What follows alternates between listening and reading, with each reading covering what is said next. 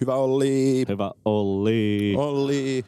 Pitäisikö meidän pitää jääkiekon MM-kisat erikoisjakso, missä me arvioimme kaikki Suomen MM-kisabiisit läpi historian parhausjärjestyksessä?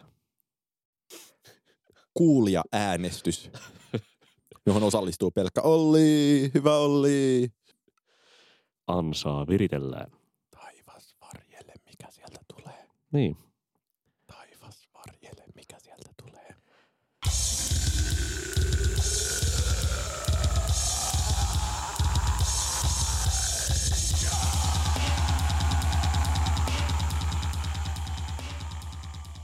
Ja niin voimme lopettaa tämän jääkiekko- ja ASMR-henkisen alustuksemme ja aloittaa PS Tykitellään popmusiikkipodcastin.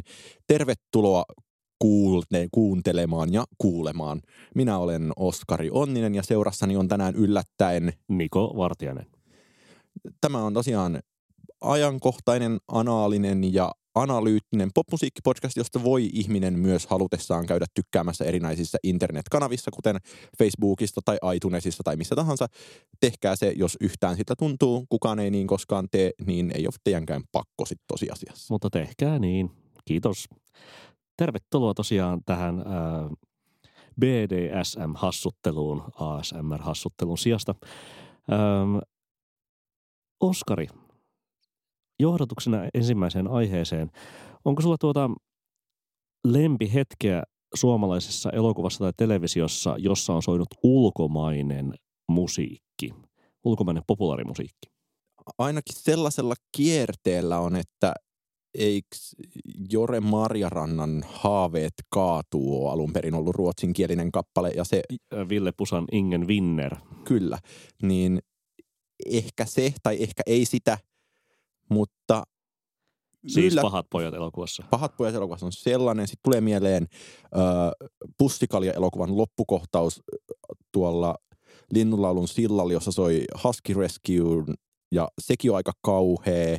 Mutta sekin on kotimainen esitys. Tai se on niin sekin esitys. vielä. Niin. Öö, mä tiedän, minkä sä aiot Niko tähän sanoa. Mä voisin sanoa sen itse sen saman, koska mä innostuin siitä aivan samalla tavalla, joten kerron Niko Vartiainen tämä erinomainen musiikkikokemuksesi. Öm, no, mä olin valmistautunut sanomaan yhden toisen, mutta kerrotaan nyt, ettei kuulijaa pidätellä niin pitkään housuissaan. Siis Aurora-elokuvassa tässä talvella ilmestyneessä Mia Tervon ensi, esikois koko pitkässä, koko pitkä fiktiossa loppukohtauksessa aivan ihanasti tulevat esiin tutut ja kauniit viulut Fosforesentin Song for Zula-kappaleesta. Sehän on siis muutenkin eri, erittäin hyvä elokuva. Tämä kyseinen, äh, toki aika just tällainen niin satumainen tai sadunoloinen, siis hyvin tehty äh, perus rakkaus, rakkaustarina, jossa tuota, mm, päähenkilöt ovat ja eivät ole ja näin edespäin. Lopussa sitten tajuavat, että nytpäs pitääkin olla. Ja sitten sieltä tulee se ihana fosforesentin kappale. Ja, ja mulla ainakin niin kuin osa siitä loppukohtauksen viehätystä oli nimenomaan sitä, että mitä ihmettä ei suomalaisessa elokuvassa voi tapahtua tällaista. Siis suomalaisessa elokuvassa ei voi soida näin ihanan hyvin valittu kappale, näin ihana kappale tällaisessa kohtauksessa. Ja ja tuota, tuota, saada tällaiset niin kuin kylmikset nimenomaan vain siitä musiikkikappaleen valinnasta. Kylmikset mainittu. Kyllä. No kerro sitten tämä, mitä olit varsinaisesti kertomassa. No, Eli on vielä parempikin ilmeisesti olemassa no kokemus. Kylmiskokemus. kylmiskokemus tai ei, äm, mulle hyvin, hyvin rakas kotimainen elokuva on ollut lukiosta lähtien sellainen elokuva var, varmaan, mi- mistä ei voi sanoa silleen niin kuin, tai käyttää adjektiiveja ihastuttava tai rakastettava tai, tai näin edespäin, vaan ihan vain täysin sellaista niin kuin hauskaa kaljanjuonti, huumoria. Kyseessä on siis Jani Volasen elo, ää, elokuva, TV-elokuva Rumble, ää, 50-minuuttinen ää, hassuttelu Rogu äijistä, Vesku Loirista, Tom- Tommi Korpelasta, Jari Nissistä ja Jari Pehkosesta, jossa sitten käytetään nimenomaan oikein mainiosti, mainiosti äh, rautalanka dänkä dänkä musiikkia, Elvistä, Orbisonia ja näin edespäin. Ja, ja tota, sitten siinä loppukohtauksessa soi, soi uh, Flamingosin There's a Moon Out Tonight kappale, joka tuota, on myös sellainen niin kuin oikea, oikein lämmin ja sellaiseen kodin tuntuiseen loppukohtaukseen ää, sopiva lämmin, lämmin kappale, joka sitten vie siihen mahtavaan tunnelmaan, kun neljä nälkäistä rogua ovat vihdoin löytäneet pizzaa, pizzaa ja pääsevät Aake Kallialan pizzapatojen ääreen. Okei, eli se olikin tällainen aika sattumanvarainen valinta. Kyllä, mutta tuota, se, se ajoi mut ajattelemaan, siis Aurora-elokuvan tämä kappalevalinta, että sitten toi niin kuin mun kokemus nimenomaan sitä Rambo-elokuvasta, että, että selvästikin, mm, tai siis voisin jopa sanoa, että niin kuin lähestulkoon ainoat viime aikoina lukuun ottamatta ää, ja, tois, ja siksi myös parhaat, mutta, mutta joka tapauksessa erittäin hyvät ulkomaisen populaarimusiikin käyttövalinnat suomalaisessa TV-historiassa on tehnyt nimenomaisesti Jani Volanen. On kyse sitten Studio Julmahuvista, tuosta Rumbleista tai, tai Ihmebantusta, niin, niin se on nimenomaan ollut Volasen käsialaa kaikki tällaiset valinnat, eikä kukaan muu ole oikein niin kuin edes sellaisia yrittänyt tehdä. Onko sulla mielipidettä tässä asiasta? No mä en... Tai vastaväitteitä? No mä en muista Ihmebandun musiikista mitään. Toki mä muistan, su- muistelen suurella lämmöllä esimerkiksi Studio Julmahuvin Hetkinen. Hetkinen miestä. Hetkinen miestä ja toki... Ray, sit... Ray Conniff the Singers in It Never Rains in Southern California. Ja sitten tota, nyt tietenkin MS Romantikin pubin taustamuseja ja musiikkeja ja kaikkea muuta tällaista pientä. Kyllä. Ihme Pantussa oli, oli erityisesti siinä viimeisessä jaksossa vikassa kohtauksessa Kari Hietalahden äpäti häpäti mies kohtauksessa kokonaan taidettiin soittaa, jos ei kokonaan, niin erittäin pitkä pätkä joka tapauksessa Ekotripin Mustat varjot kappaletta, joka sitten tietenkin siinä niin kuin sarjan oudon komedian väänsi sitten niin kuin – vielä erityisasteelle moisen niin kuin tragedian tai sen sketsi, sketsihamon tragedisuuden kannalta. Ähm, siirrytään ehkä yleiselle tasolle tässä teemassa. Miten, Oskari, sun mielestä populaarimusiikkia käytetään suomalaisessa tv ja elokuvassa? Mun mielestä sitä käytetään jopa, no, en mä osaa sanoa, että onko se jotenkin niin kuin erityisen hyvää tai erityisen huonoa, mutta kyllä mä muistan sen, että tosi yllättävänkin paljon tai ehkä vähintään nyt normaaleissa määrin popmusiikkia on esimerkiksi tullut hittisinglejä elokuvien kautta tai elokuvien siivellä ja siinä ajatellaan jotain niin Nellin pidä musta kiinni tyyppistä tai sitten tätä niin kuin haaveet kaatuu ja onhan, onhan noita tavallaan koko joukko, mutta mun mielestä voidaan sitten esittää aivan perustellus kysymys, että miksi tällaisissa selkeästi niin kuin uudemmissa sarjoissa – musiikkiin on panostettu enemmän? Ja että onko siinä oikeastaan kyse vaan sellaisesta jonkinlaisesta laajemmasta musiikkisuhteen muutoksesta, että oikeastaan jos, jos tehdään elokuvaa tai tehdään TV-sarjaa, niin e, että koska popmusiikki on niin läsnä kaikkialla ja se on jotenkin niin normaali asia, niin se pitää tehdä myös hyvin ja katalogimusiikki on tässä mielessä kauheaa ja katalogimusiikilla ei pystytä luomaan tarpeeksi ehkä uskottavaa kokonaisuutta. Niin, tämä on tietenkin niin kuin erityisesti, erityisesti televisiotuotantojen puolella ollut se niin kuin varmaan ehkä erityinen, erityinen huomionarvoinen asia, asia Suomessa, että käytetään, käytetään äänipankkimusiikkia tai, tai jopa soundalike, soundalike musiikkeja. Ähm, ja, ja poikkeuksena on oikeastaan sitten televisiossa olleet niin kuin jotkut nämä, nämä Volasen tuotannot. Nythän tämä on niin kuin viime, viime kertainen vieraamme Ida Karimaakin nosti, nosti suosituksissaan erityisesti esiin, esiin ähm, aikuiset sarjan musiikit ja että siinä, niissä on nimenomaan tota, otettu ansiokkaasti ulkomaista popmusiikkia. Siellä on Missy Elliotia tai Kalissia tai, tai, tai Niin Frank Oceania ja ihan Chanel Moneita taitaa olla ja äh, toki niin kuin itse... François Hardita ja näin edespäin. Mutta tota, mistä se johtuu sun mielestä? Mun mielestä niin kuin ton nimenomaisen sarjan kohdalla johtuu nimenomaan siitä, että kuinka niitä Girls-vaikutteita ei pysty näkemään sieltä läpi. Ja kyllähän Girlsissa hyvin samantyyppinen musiikin käyttö, hyvin laaja-alainen musiikin käyttö kuului niin kutsutusti siihen pakettiin. Mm. Ja sieltä se on mun mielestä hyvin selvästi tullut ja samaan aikaan, kuten mitä mä äsken sanoin, sen niin kuin jonkinlaisen uskottavan mimesiksen luominen televisioon, niin se, että jos, jos tehdään niin kuin Kalliossa asuvista nuorista aikuisista sarjaa, niin olisihan se hirveää, jos siinä olisi katalogimusiikki. Että se tuommoisessa tilanteessa se mun mielestä vain yksinkertaisesti vaatii sen, että sen musiikin pitää olla jollain tapaa kohdillaan. Tokikin itselleni tuli tosi monta kertaa sellainen fiilis, että maailma on jotenkin tosi epäkesko siinä vaiheessa, että jos meininki on muuten silleen paskaa tohlopista ja sitten yhtäkkiä siinä soi Frank Ocean päälle, niin mulle, mulle syntyi niin hyvin vahvaa dissonanssia siitä, että niin kuin tässä nyt niin kuin on, nämä asiat ei niin kuin liity toisiinsa. Mm. Mikä sun reaktio olisi, jos katsoisit sattumanvarasta salatut elämät jaksoa ja siellä se olisi Beyoncé? No sehän on oikeastaan joka hauskaa sitten taas. Niin, sama, tai uusi päivä.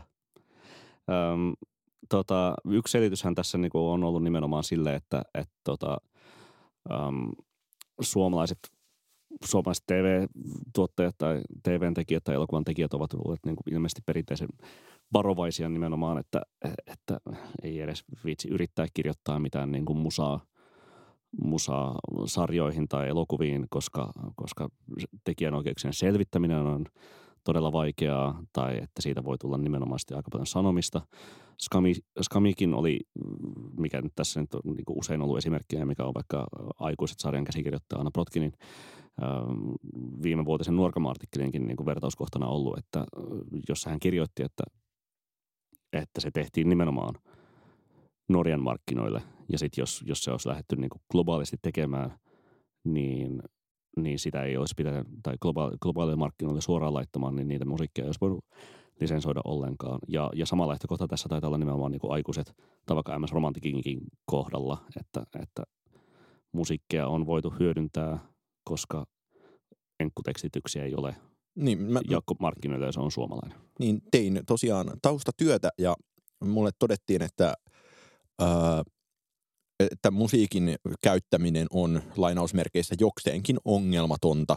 Sitten kuitenkin, että et, et isoin asia on se, että koska Yle ei tällä hetkellä geoblokkaa noita sarjoja, niin siinä pitää luottaa siihen, että ne on suomenkielisiä ja tavallaan, että se on suomenkielinen yleisö, voi katsoa sitä mistä tahansa, että ne ei lähde sit siitä, siitä ehkä millään tapaa leviämään ja että jos näin kävisi, niin sit siitä voisi seurata sit toki kaikenlaista hankaluutta, mutta se, että Teostolla ja Gramexilla on hinnastot, että maksaa muutaman euron per sekunti käyttää musaa ja lähtökohtaisesti niitä oikeuksia ei ilmeisesti tarvitse clearata mistään levyyhtiöstä tai tämmöisestä niin kuin TV-sarjan yhteydessä. Ja sitten sitä voi laittaa sinne. Ja toki nyt on tullut siis uusi teoston diili tämän, puolen, niin kuin tämän vuoden alusta, jos, jonka itse asiassa tunnetuksi on tehnyt Suomessa Jussi Hakulinen, joka riit, riiteli ja vaihteli mielipidettään ja teki kaikenlaista byrokraattista farssia siitä, että saako yöyhtyeen Olli Lindholmin hautia soittaa Hakulisen kirjoittamia kappaleita, niin tällä tapaa tässä uudessa sopimuksessa teosto antaa mahdollisuuden siirtää oikeu- oikeuksien hallintaa myös laulun kirjoittajalle. Eli pystyy televisiokäytöstä niin kuin nykyään ilmeisesti paljon helpommin blokkaamaan myös tarvittaessa omat biisinsä. Mutta tämä kuvio toimii tolleen ja se on kotimaan markkinoilla aika helppo. Sitten samaan aikaan jonkun niin kuin yksittäisen biisin, jossa hän haluaisi niin kuin siltä varalta, että jokin sarja breikkaa, mm. niin yksittäisen biisin niin kuin clearaaminen globaaliksi globaaliksi, että tätä voidaan käyttää, että ihan mitä tahansa sille niin kuin sarjalle käy, niin se voi sitten maksaa taas jo tuhansia euroja, mikä voi olla TV-sarjabudjetissa yllättävän paljon. Niin. Elokuvassa tämä on sitten niinku, tällainen tuhansien eurojen hinta on ehkä sitten niinku jo paljon vähemmän taas. Että niin, mutta ainakin tuo sopimus tekee sitä siitä paljon selkeämpää, että niinku ottaa ainakin niinku selkeästi yhteyttä sinne laulun tekijään tai kirjoittajiin. mä ymmärsin, että tämä sopimus toimisi niin kuin pikemminkin, niin tulkaa linjoja pitkin, jos olen väärässä, mutta että lähtökohtaisesti teosto hoitaa ja nyt laulun kirjoittajat pystyvät vain niin kuin itse tarvittaessa ottamaan niin sanotusti enemmän omistajuutta tai hallintaa omista biiseistään, jos he kokevat sen tarpeelliseksi. Niin, mutta AV, AV-alan tuottajat pystyvät, tai niin mä oon toisaalta myös ymmärtänyt, että, että laulun kirjoittajat tai, tai siis TV-sarjan tuottaja tai tekijä pystyy olemaan niin kuin paremmin suoraan yhteydessä itse laulun kirjoittajaan ah, tai niin, kirjoittajiin, varmasti. joka pystyy sitten niin kuin antamaan yksittäiselle kappaleelleen oikeudet. Niin, niin varmasti tälleen nimenomaan semmoisissa tilanteissa, joissa sitä kappaletta halutaan ottaa ikään kuin sillä riskillä, että sarjat päätyy jollain tapaa globaaliin kulutukseen. Että tavallaan kotimaan tasolla tämmöistä varaa niin, ei ole. Kyllä toisaalta sitten varmaan voi olla vähän vaikeampaa kenties, tai se vaatii sitten niin niin kuin, no, entisenlaisia järjestelyjä, jos, jos, no okei, jos oletetaan, että samanlainen niin kuin 31 tekijän soppa on niin kuin Suomessa jollain biisillä, kuten on ollut Travis Scottin Sicko Mode-kappaleella, niin se voi olla ehkä niin kuin eri asia. Mutta teosta vastaa tuolla verkkosivuillaan äh, kysymykseen ulkomaisista musiikintekijöistä tai esiintyistä niin, että, että tämä siis tämä uudistus tokikin koskee että vain teoston suoria asiakkaita eli siis tyypillisesti suomalaisia, mutta, mutta joidenkin ulkomaisten tekijänoikeusjärjestöjen asiakassopimusta on jo mahdollistaneet aiemmin tällaisen samanlaisen itsehallinnoinnin, eli yhteydenoton. Samaan aikaan tämä scam-skenaario oli sitten nimenomaan sellainen, että koska siinä ei odotettu, että sitä sarjasta tulisi minkäänlainen globaali suksee, niin sitten kun tuli, niin sitten ymmärtääkseni nämä tekijät joutuivat jollain tapaa liriin siitä, että musiikkia olikin siinä niin paljon ja niin laadukkaasti, koska se olisi kreditoitu vain Norjaan tai itse asiassa pohjoismaisille yleisradioyhtiöille. Mm, kyllä, kyllä. Um, mutta mun mielestä niin kuin suuri mysteeri tässä on ehkä se, että miksi ihmeessä TV-sarja ja elokuvan musiikki on sitten ehkä ollut niin jotenkin keskilaimeaa, jos oikeastaan tällaisia byrokraattisia esteitä ei ole välttämättä ollut?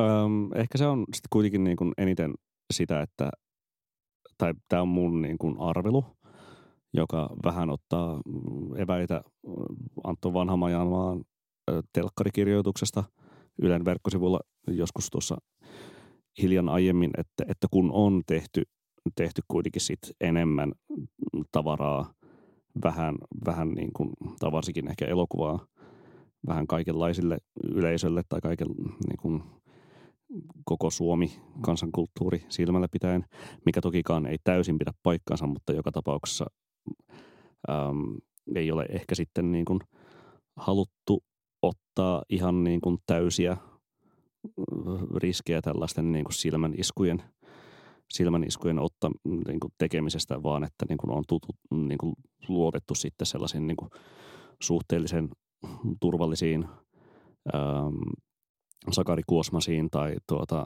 tai mitkä lie rakkauden haudalla tai sydämeni osuman sai tai, tai tällaisiin, tällaisiin valintoihin. Tokikin ne on nimenomaan musiikki, musiikkielokuvissa esitettykin.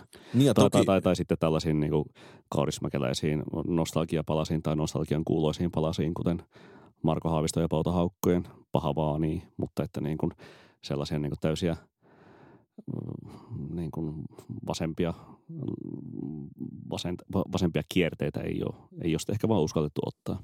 Niin on, musta on itse asiassa ihan erityisen hauskaa, että äsken mainitussa Aurora-elokuvassa soi mä olin silleen, että ei, ei saatana mikä musikaalikohtaus, mutta sitten mä olin sitten se musikaalikohtaus toimikin tosi hyvin, kun siinä eräässä karaoke-kohtauksessa lauletaan Egotripin matkustajaa, mm. mikä, mikä sopii siihen niin kuin elokuvan yleiseen tematiikkaan tosi hyvin ja oikeastaan mä hyväksyin sen, että se on musikaalikohtaus jo siinä vaiheessa, kun oli, olin kiinni siinä elokuvan yleisessä sävyssä, joka sitten kuitenkin on tavallaan omasta kliseisyydestään erinomaisen tietoinen. Niin, kyllä. Ähm, ja siis vähän on, että Aurorassa, Auroran musiikit on, tai varsinaisen Scoren on sitten tehnyt Launau, jonka siis niin kuin le, albumi, albumimusiikkia ainakin, ainakin tuota Poseidonia mm. siinä, siinä taustalla niin kuin myöskin kuullaan. Niin eli, eli ehkä tässä voi ajatella ihan niin kuin näin yksinkertaisesti, että että tämä on niin kuin aika normaali asia, joka on vain liittynyt siihen, että Suomessa tehdään tällä hetkellä ehdottomasti paljon parempaa TVtä tai elokuvaa, kun on tosi pitkään aikaan tehty, että ollaan päädytty tosi kauas niistä ajoista, kun joku Helena Ylänen joutui antamaan viittä tähtiä suomalaisille elokuville, tai antoi ilmeisen tahallaan viittä tähtiä suomalaisille elokuville ihan vaan siksi, koska ne oli ikään kuin niin hyviä suomalaisia. Mm. Ja et, et vähän silleen, että nyt niin kuin pystytään aivan hyvin arvioimaan jotain niin kuin Mia Tervon nimenomaan Auroraa rinnasteisena ihan mihin tahansa niin kuin, no, Jorgos Lantimosiin tai niin, kuin, niin sanottuihin oikeisiin ohjaajiin, eikä eletä enää siinä maailmassa, jonka niin kuin, Jossa tarvii antaa Suomi lisää. Niin Otör ja suuri ohjaaja on lähes kaksimetrinen Timo Koivusalo. Mm. Niin, mä muistan kyllä edelleen, kun olemme veljeni kanssa menneet katsomaan ensimmäistä Vares-elokuvaa, jolle Helena Ylänen antoi viisi tähteä. Ja kävelimme hämmentyneenä ulos teatterista, että joo, no ei se nyt ehkä ihan viittä tähteä ollut, mutta... Lapsikin sen ymmärsi. Ihan hauskoja läppiä. Niin, taisin olla 13, 13-14.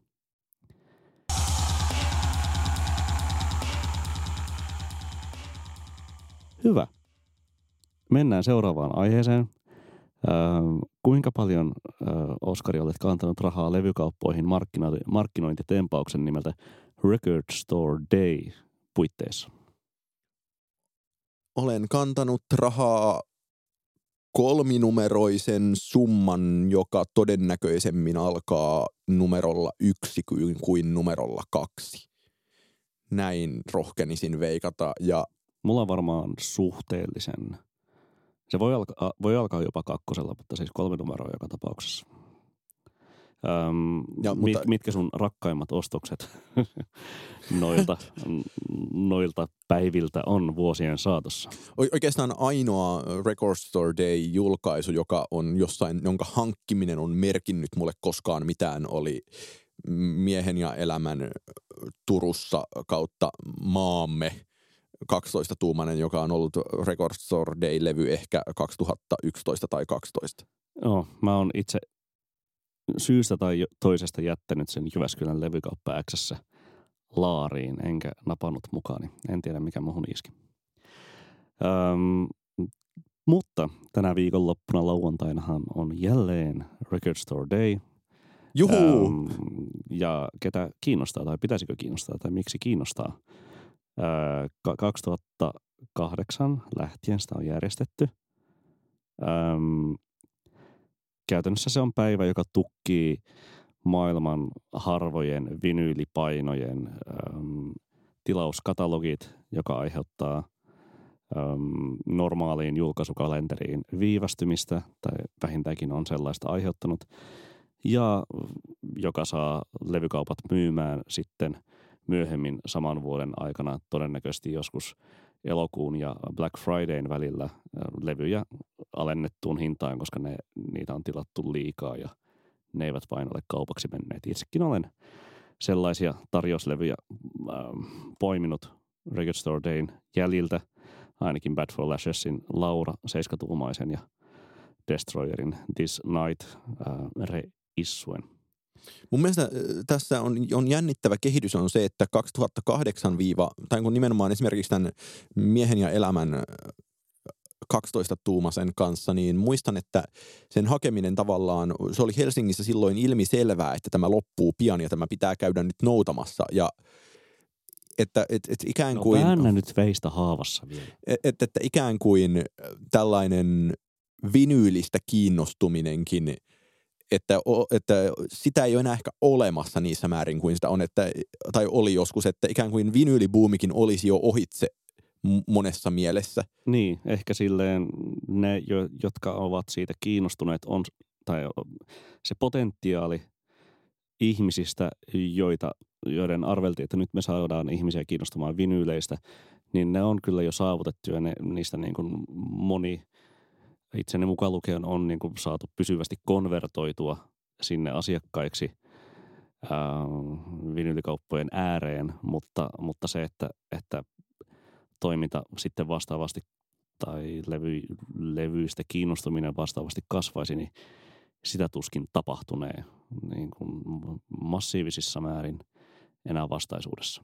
Musta on hirveän kuvaavaa ja oikeastaan tosi, kun Record Store Daylla on aina suojelija, niin se, että Elisa Tiilikainen alias Elli Halo alias Ellips on tämän vuoden Suomen Record wow. Store Dayn suojelija, jolta, ja Ellipsiltä ilmestyy huomenna tämä niin kuin, ymmärtääkseni noin tunnin mittainen debyyttilevy, jonka biisien keskimitta on jossain niin kuin viiden minuutin päälle ja vahva proge-meininki ja... Tupla LP. Tupla LP ja Ellips pyysi, oli, toivoi viime sunnuntaina Arto Nyberissä ar, biisiarvonnassa Wigwamia ja fiilistelee lehtihaastatteluissa Camelia ja eli, eli ikään kuin, niin kuin Suomen nuorin naismöhis mm. siellä edustaa tätä niin kuin Suomen virallista niin kuin miesmöhistapahtumaa, joka on jonkinlainen tällainen hämmentävä markkinointipäivä suoraan siellä niin kuin diskoksin ja levymessujen välistä. Ja tosi, kun katsoo tuota katalog- katalogia tai tarjontaa, mitä Record Store Day tänä vuonna suoltaa, niin sitten siellä on jotain niin kuin fucking David Bowieta tai Ace of Basea tai no tuolta uh, Broken Social Scene, tulee uusi EP ja sitten jotain... No, mu, niinku, yksi, yksi Record Store Day julkaisu, joka, tai varmaankin ensimmäinen vuosi, mikä mua kiinnostaa, on siis toi Robinin Body Talk-levyn uudelleen julkaisu, joka siis nyt on nimenomaan tarkalleen ajoitettu tähän, tähän levykauppapäivään. Siitä julkaistiin 2010 suhteellisen rajattu painos, vinylipainos, jonka jälleenmyyntihinnat tuolla diskoksissa on pyörineet jossain 300 euron kieppeillä, että, että siinä on ainakin sellainen niin kuin makupala, mitä napata. Ai, ai näinkö lauantai-aamuna sitten lähdetään pikkusameuksissa vähän jonottelemaan levykauppa Xstä Robinin vinyyliä. No kukapa meistä ei heikkona hetkenään ja niin edespäin, äh, mutta saatan näin tehdä. Mutta, mutta, mutta mitä minä pitäisi ajatella tästä päivästä, että jos tosiaan se on niin kuin, tästä kun listaa lukee, niin tuossa on peräkkäin esimerkiksi Jethro Tull, Joel Billy ja Johnson Robert. Ja edellisellä sivulla oli kolme erilaista The Fallin live-nauhoitusta. 1990-luvulta. Onko niin, se siis tällä virallisella sivulla? Mä, mä, mä olen Levykauppa Xn sivulla. Aha.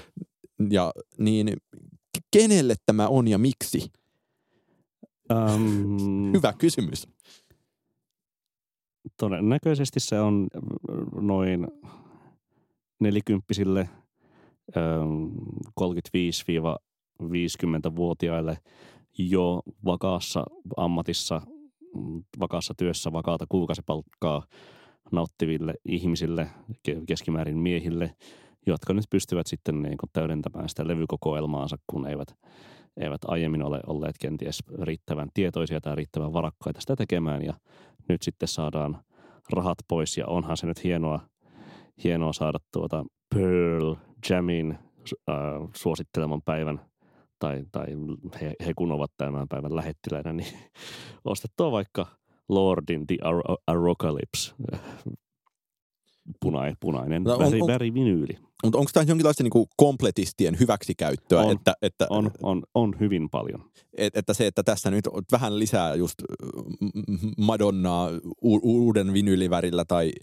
niinku, ja tosi niinku, u- u- uutta musiikkiahan tällöin ei julkaista, että se on sitten just jotain niinku, Suomessa niinku harvoja uusia julkaisuja tuntuu olevan Samuli Putron uuden Pienet rukoukset levyn erikoispainos, joka on levykauppa Xn oma – ja siitä on sitten pieni painos ja sitten sitä voidaan keräillä ja mitä ikinä, niin... Mutta sitten kun siellä julkaistaan just silleen niin kuin jotain sellaista niin kuin musiikkia, joka ei todellakaan ole silleen niin kuin varsinkaan vuonna 2019 minkään sortin silleen niin kuin vinyylientusiastien niin kuin suosimaa tai ainakaan silleen, että se on jotenkin niin kuin erityisen tärkeää hankkia se vinyylinen, kuten tuolla nyt vaikka on Bananaraman draama tai Viva-julkaisut, tai tuota, on sitten niin kuin Ace of Basea tai, tai on tuota, tuota, äm, jotain muita tämmöisiä niin kuin heräteostoksen kaltaisia, jotka sitten todennäköisesti vaan jäävät, jäävät tota,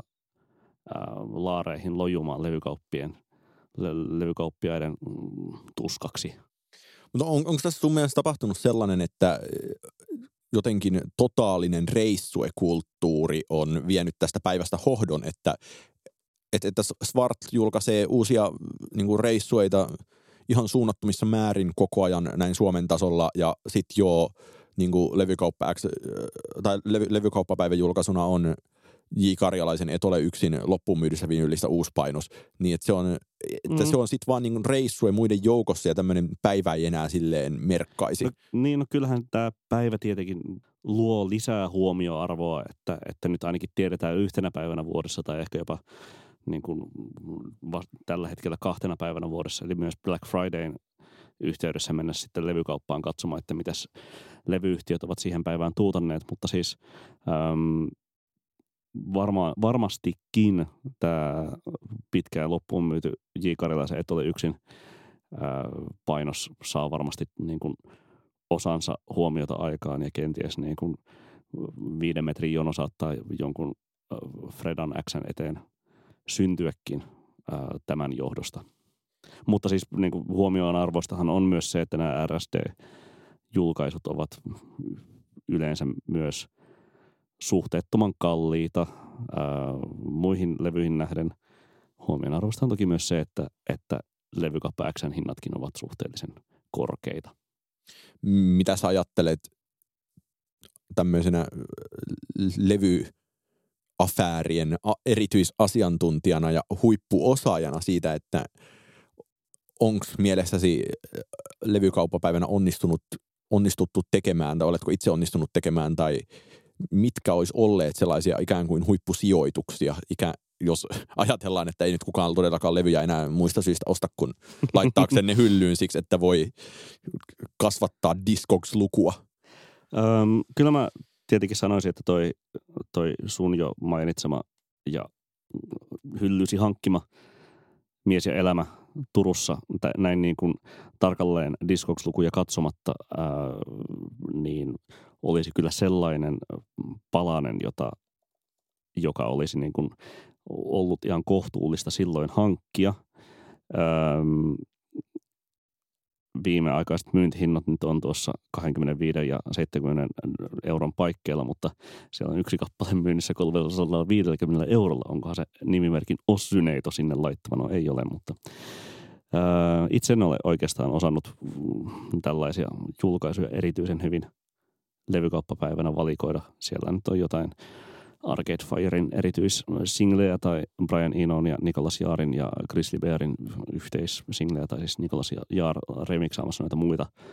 Ja sitten jotain, jotain, jotain.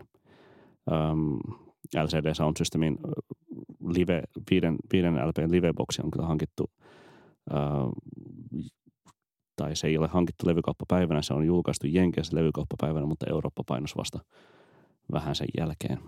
Ähm, joo, Afairien erikoisihminen ei osaa sanoa oikeastaan sen kummempaa kuin, että suurin osa on kehnoja hankintoja ja Oskari, sinä teet hyvän hankinnan tuollaisena päivänä. Mä itse asiassa löysin tämmöisen jännittävän listan, jossa esitellään arvokkaimpia Record Store Day-levyjä ja täällä on muun muassa – siis sellaisia, joista ei ole jokin niin super random minipainos, niin esimerkiksi LCD Sound Systemin The Long Goodbye uh, vinyyliboksi 3000 kappaletta vuodelta 2014 no, on ihan sehän, niin sehän, arvokas. No, mutta sehän mulla on. No sitten voitit tämän pelin. Yes. Mediaanihinta 200 dollaria. Pitää paikkansa. Ja tota, Red Hot Chili Peppersin Stadium Arcadiumia ja tota, jotain sitten sattumanvaraisempia julkaisuja siihen päälle, mutta... Joo, no mutta oikein kiva kuulla. Kultaa tuli. Mikä Oskari sun niin kuin hot take tästä nyt on ja että niin kuin voisitko mennä, voisitko mennä nyt sitten monelta, nyt se nyt onkaan kymmeneltä tai yhdeltä toista lauantai-aamuna sitten pläräämään levyjä, että ah, löytäisinpä jonkun kookospähkinän No mä, mun hot take tähän on se, että mä vilpittömästi toivon, että tästä hommasta on jonkinlaista hyötyä levykaupoille. Et mun mielestä jo on, on, ollaan oltu vaiheessa, jossa niin tämä päivä on saattanut näkyä listoilla jollain tapaa ja mutuilisin, että esimerkiksi Suomen niin albumilistoilla se ei nyt enää näy, niin siinähän nostatte profiilianne ja niin kuin hyvä vaan, että joku pitää levykaupoista huolen, mutta samaan aikaan tämä tuntuu tosi jännittävällä tavalla retrofiiliseltä ja mm. niin kuin se vuosi vuodelta tuntuu leimaantuvan enemmän lainausmerkeissä tietynlaisten ihmisten huviksi ja se on mun mielestä jonkinlainen ihan tolkullinen signaali siitä, että mikä millään tapaa fyysisen levyn asema enää tässä meidän ajassamme on. Mm. Mä löysin tuon saman listan, mitä sä, mihin sä äsken viittasit.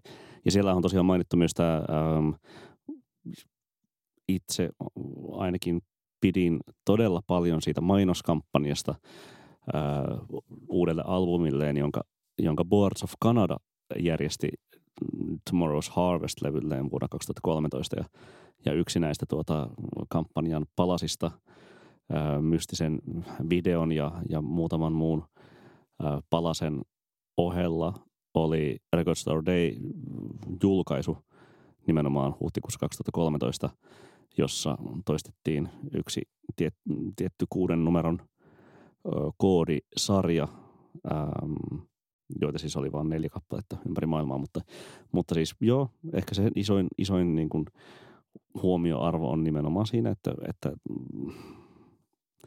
tai niin banaalilta kuin se tuntuu todetakin, niin, niin ainakin yhden päivän ajan nyt sitten niin kuin joku segmentti musiikin kulutteista voi ehkä niin kuin enemmän ajatella sitä levykaupassa käymistä, eikä vain Spotifyn avaamista, mutta, mutta eihän se ehkä niin kuin paljon ole ää, loppujen lopuksi – parasta, mitä, mitä Record Store Day on tarjonnut, on, on tuo, on ainakin omassa, omissa kirjoissani tuo Boards of Canadan markkinointi, tempaus ja siihen liittyvä kutkuttava odotus, vaikka se albumi ei ollutkaan ihan heidän parhaimpia.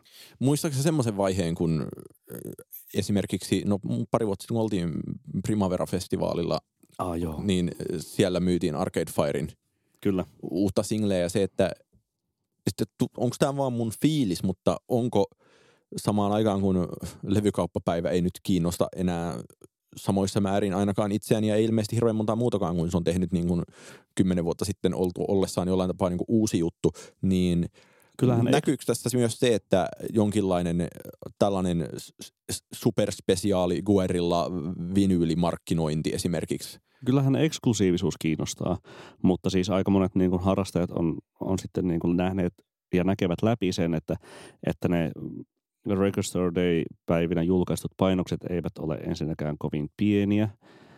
Ää, voi saattaa olla jotain tuhannen tai kahden tai jopa viiden tuhannen kappaleen mukamas rajattuja painoksia.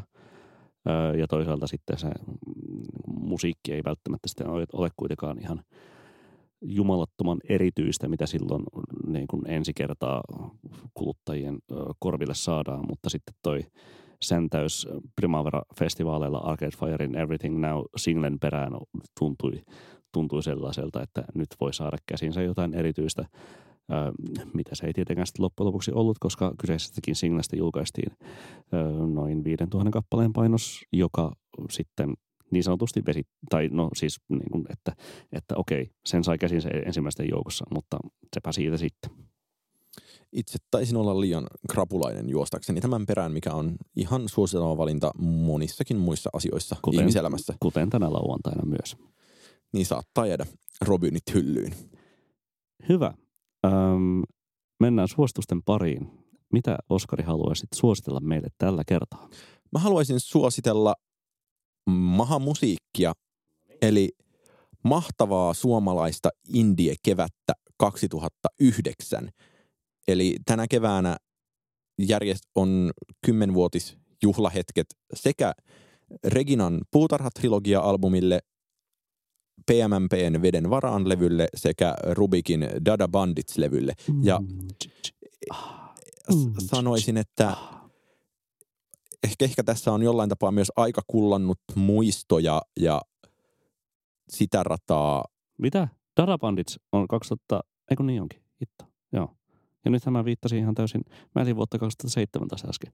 Mähän viittasin paras aika vuodesta kappaleeseen. Ai että Enkä. vir- Voi, voi, virhe voi, on tehty. Virhe, nostan käden virheen merkiksi. En, en tee virheitä vuosiluvuissa enkä elämässä. Uh, niin, haluaisin vain sanoa, että ne kaikki kolme levyä ovat erinomaisia ja tuskin on Suomessa ollut elinaikana niin samanlaista levykevättä ja Tämä Silloinhan myös ilmestyy Riston sähköhäiriöön, joka ei ole hassumpi levy sekään, ei ole ihan täysin samanlainen klassikko, mutta kyllähän siinäkin niin kuin, Putoan, kaivossa levyn, Putoan kaivoskappaleen kaltaisia mahtavia biisejä on.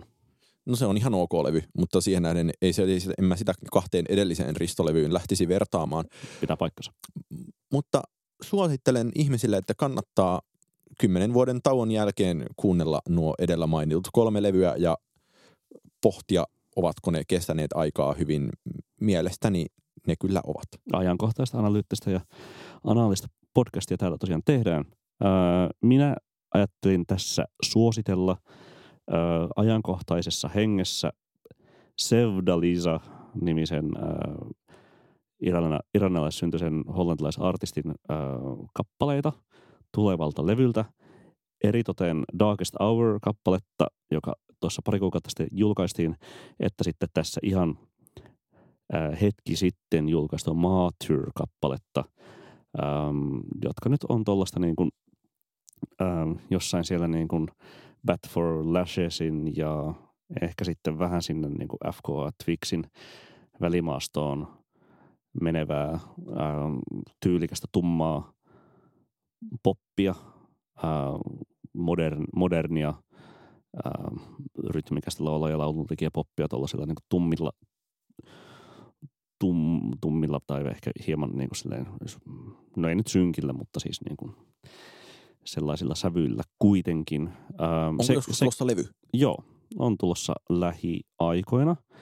En aivan tarkalleen ottaen muista milloin, mutta kaksi signeä siltä on tullut ja ja tuota, tuota, äh, jos jollakulla on äh, lähiaikoina tai ihan koska tahansa mahdollista mennä katsomaan Sevdalisan keikkaa, niin menkää ihmeessä, koska, koska taannoin, sen, äh, taannoin hänen Primaverassa näin esiintyvän ja, ja oli erittäin hyvä. Äh, lisäksi voisin suositella Amber Markin uutta kappaletta Mixer. Se on tosi hyvä. se on todella hyvä. Minäkin suosittelen. Ja tässähän podcastissa on näemme jo sitten kahteen eri otteeseen Amber Markkia suositellut, koska se Love Me Right oli joskus viime kesänä. Amber Mark, kuten suomalaiset sanotaan. Nimenomaan. Itse, Iron, halua, Iron Maiden ja Amber Mark. niin, itse haluaisin itse vielä lisätä tähän mahtavaan 2009 kevääseen Cats on Firein albumin Our Temperance Movement, joka on niin ikään ilmestynyt tuolloin ja se oikeastaan kuuluu tähän sopivaan nostalgiapakettiin ja sen voisinkin itse asiassa itse tässä vielä tällä viikolla lainausmerkeissä pyöräyttää läpi. Ensi kerralla meillä on vieraana täällä Mikael, Mikael Johannes Mattila, äh, Vaporvare ja Japani Ambient äh, asiantuntija par excellence.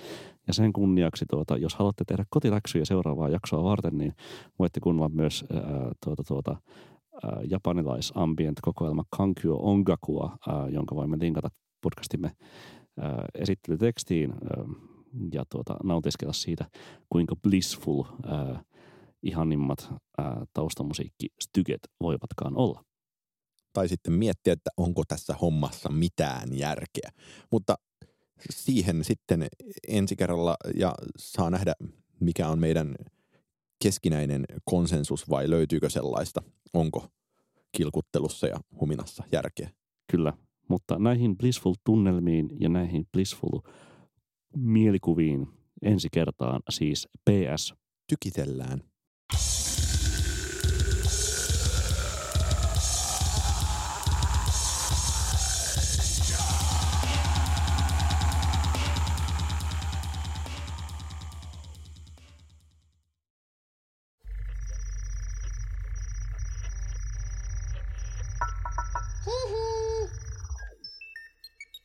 acrobat the feet.